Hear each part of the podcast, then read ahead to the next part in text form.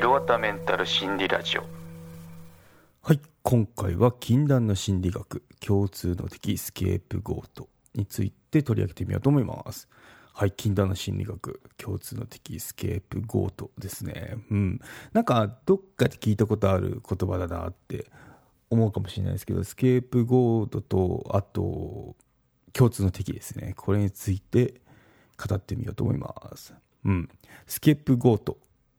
どんなのかっていうと身代わりとか生贄などの意味を持つ、まあ、聖書由来の言葉なんですね。食材の山羊とかと訳されますということで、まあ、どんな意味かっていうと、まあ、あのちょっと宗教じみてるんで、まあ、ここから転じて防衛規制の一つとして不満や憎悪責任を直接的原因となるもの及び人に向けるのではなく他の対象に転嫁することによってそれらの解消や収集を図るといった場合に使われますね。うん、なんであの、まあ、なんだろうその不満不満不安不満かな？不安じゃないですね。不安、不満の 言えてないぞ 不満の、その、はけ口っていうのを、その直接対象者じゃなくて、ちょっとずらしたとこに、こう持っていくことによって、その、なんだろう。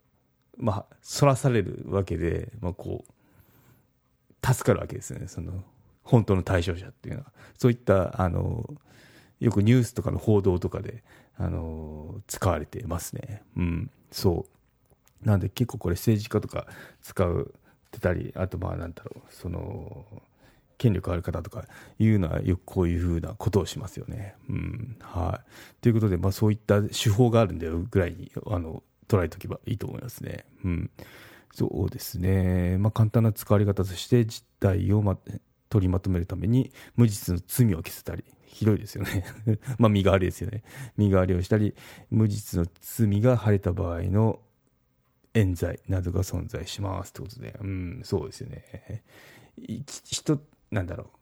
まあ一番日本だと、あの、いい例っていうのが、安倍さんテロ事件ですよね、暗殺事件ですよね、あの犯人ではなくて宗教団体の方に目線が向いた報道がなされてるじゃないですか、これってまさにスケープゴードだなって私、思いますね。うん、そう。なので、まあ、ニュースとか見るときは、まあ、何か大々的に報道されてるときって、スケープゴートではっていうその視点も必要ですよね、ただその鵜呑みにするんじゃなくて、なんでこんなことが、あの大々的に毎日しつこく、あの言われてんだろうっていう思った時がタイミングであの何か裏で絶対あるんでそういった見方っていうのもしてみるとなんか自分を守るニュースとか報道の受け取り方になりますね。うん、はいということであのちょっと恐ろしい話から始まりましたけどそのスケープゴートっていうのがこういったあのよく報道とかで使われている手法になりますね。うん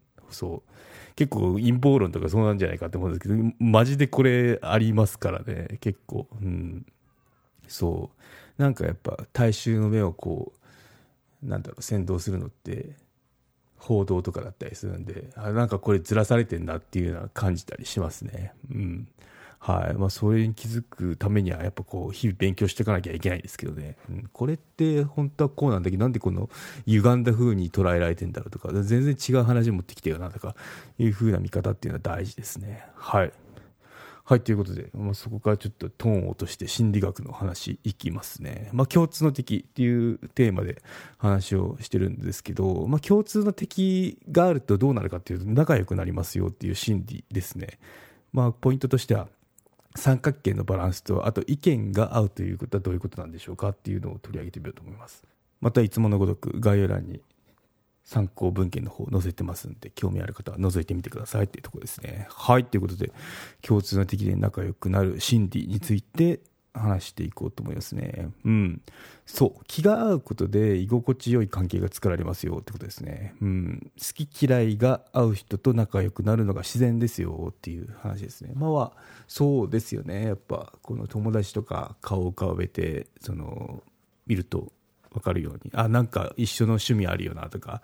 なんか会社の人もこう同じような人集まってるよなとかあると思うんですよ、まあ、それってまあ不自然なことですよって。いろいろ人間、あの人類皆兄弟とか言うんですけどそのなんだろうこれは合わないな合うなとかやっぱありますもんね、うん、なんか居心地いいとか居心地悪いなって個々人で違うと思うんですけどあそういった集団っていうのはあると思います。はい。